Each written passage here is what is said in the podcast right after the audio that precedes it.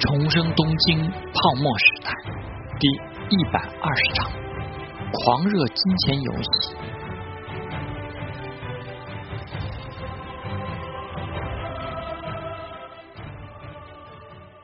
问了问赵元熙那边的进度和回东京的日常安排后，陶之命刚挂的电话，林七雨就来了。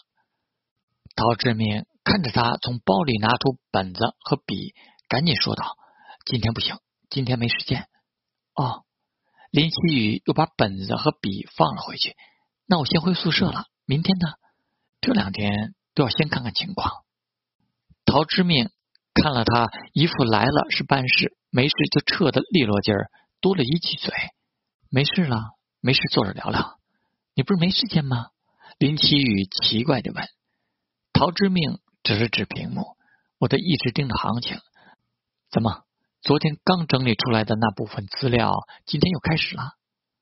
林奇宇想了想，看着他的眼睛说道：“教授急着要。”听到“急”的重音，陶志明觉得他的眼神别有意味。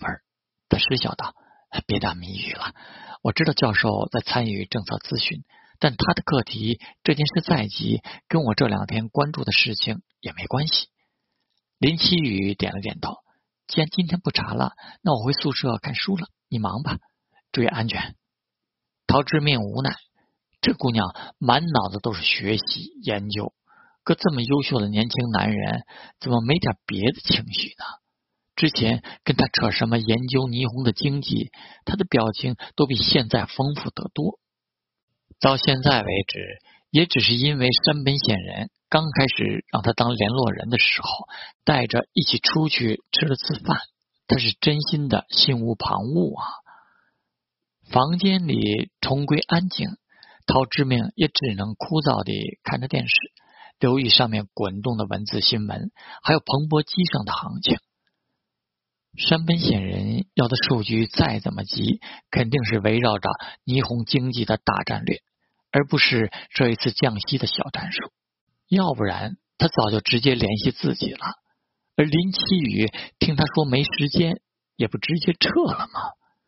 陶志明看着已经升值到一美元只能兑换一百六十七点三六霓虹元的汇率，皱着眉头，心里盘算了一下。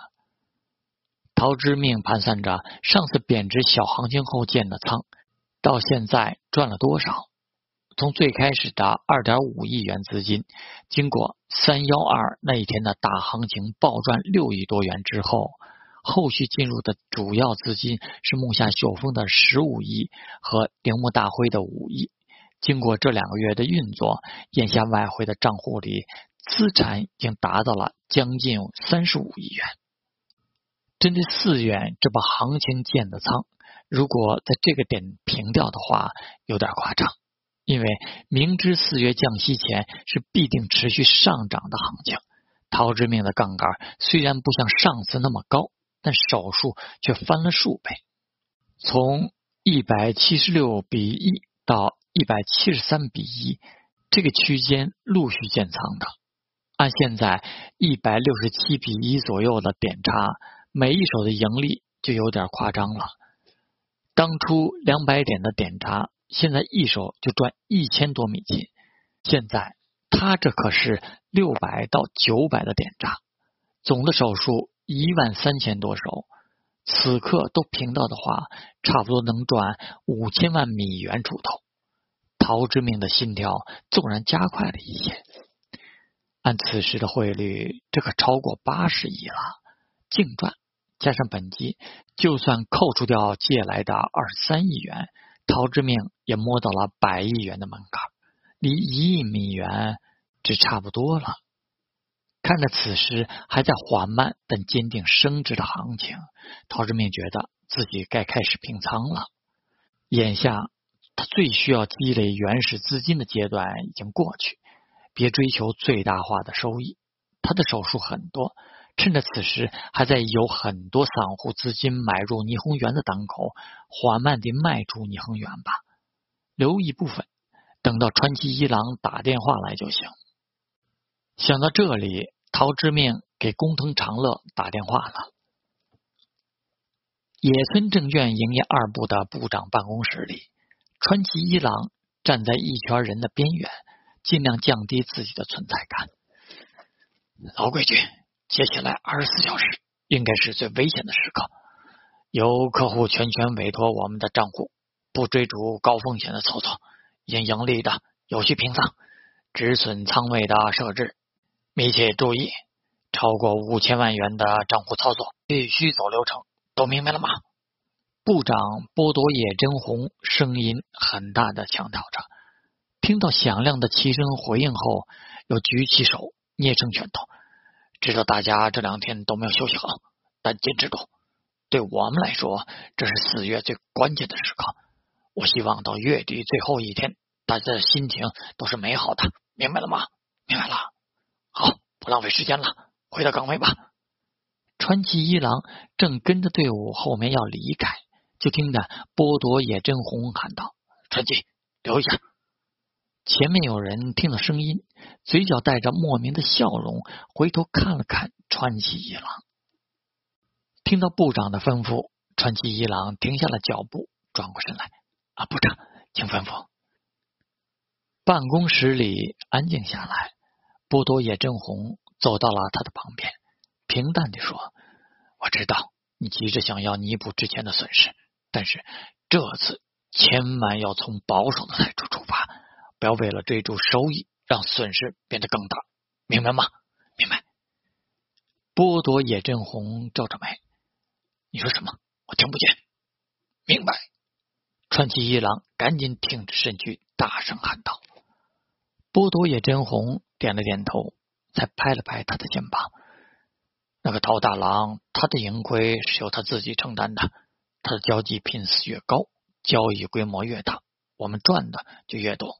但你手上的那些委托账户不同，站在我们的立场，就算能为客户在短期内带来更高的收益，更要想明白一点：我们所承诺的仅仅是我们站在长期角度下的基础收益。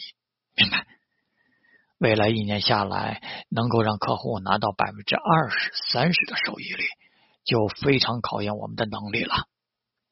假如突然一个月就能拿到百分之十以上的收益率，那么我们一年只承诺那么多，还能让人满意吗？人都是贪婪的。我们如果无法稳定做的那么好，就不能满足那样的客户。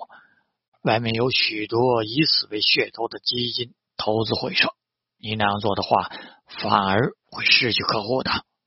川崎一郎重重的点头，我明白了。剥夺野真红满意道：“就以这种态度，好好的沉淀一段时间吧，未来也不是没有机会再晋升的。”他又勉励了几句，川崎一郎才离开了他的办公室。这些道理，川崎一郎又不是不懂。所以他皱着眉头，苦着脸，现在就把盈利的那些仓平掉，所赚的部分还不足以弥补之前的损失啊！无奈地回到他这一科的办公区域附近，川崎一郎才勉强振作精神，恢复到领导的模样，站在那儿对大家喊了一句：“先听我说几句。”然后看到工藤长乐正接着电话，闻声。转头看着他，嘴巴无声地动了几下。川崎一郎看懂了，他说的是陶军。于是川崎一郎更加放大了声音：“大家听好了，接下来的二十小时都是最关键的时刻。将资产委托给我们进行投资的客户，他们的账户风险是最重要的。每一笔五十万元以上的账户操作都必须经过流程确认，明白了吗？”宫藤长乐电话的另一头听到了川崎一郎大声喊叫的陶之命，嘴角翘了起来。如果工藤长乐在跟自己通话，用这种方式告诉自己吗？看来狂热的金钱游戏是真的要开始了。陶志明说了一句：“快按我说的做吧。”所以说。为什么一定非要兼职那个工厂呢？小森雅美的母亲指着电视里的新闻说道：“看呐，就连板河这样的大会社都将资金拿出来进行外汇投资了。依我看啊，孝之不如答应别人的条件。七十亿元呀，这么多钱，拿出一部分出来作为本金，说不定一年下来就能赚十亿以上，比辛辛苦苦管理工厂赚钱多啦。妈妈，小森雅美本来心情就不好，听着这话埋怨道。孝直愿意跟我分享工作上的苦恼，我跟您说这些不是请您帮着出主意的，仅仅只是我也想倾诉一下而已。我们家能有现在的生活，难道不是孝直努力的结果？有谁比他的能力更强吗？您说的这些，小智肯定更懂。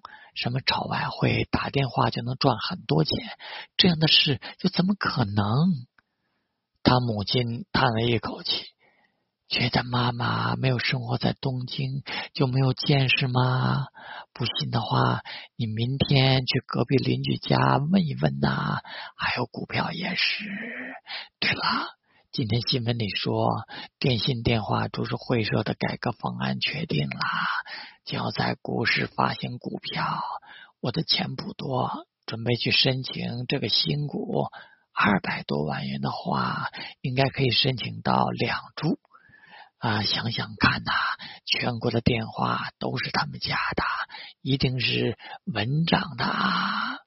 妈妈，小孙雅美万万没有想到，这次回到老家之后，见到的母亲念念叨叨的全是关于外汇、股票。小野寺刘奈接到陶之命会睡在学校里的电话后，又接到了其他主妇们的电话。刘奈夫人。看电视，听说今天的新闻了吗？NTT 要公开上市了，你的老公有没有办法多弄到几注新股啊？啊，新闻姐姐，炒外汇还不够吗？股票什么的，我还没有问过他。这可是稳赚不赔的呀，NTT 呀，也许几个月的时间就能翻倍。你说的太夸张了，一点都不夸张，这可是 NTT 呀，问问他嘛。有办法多弄到几株 NTT 新股的话，每一株都可能赚上百万啊！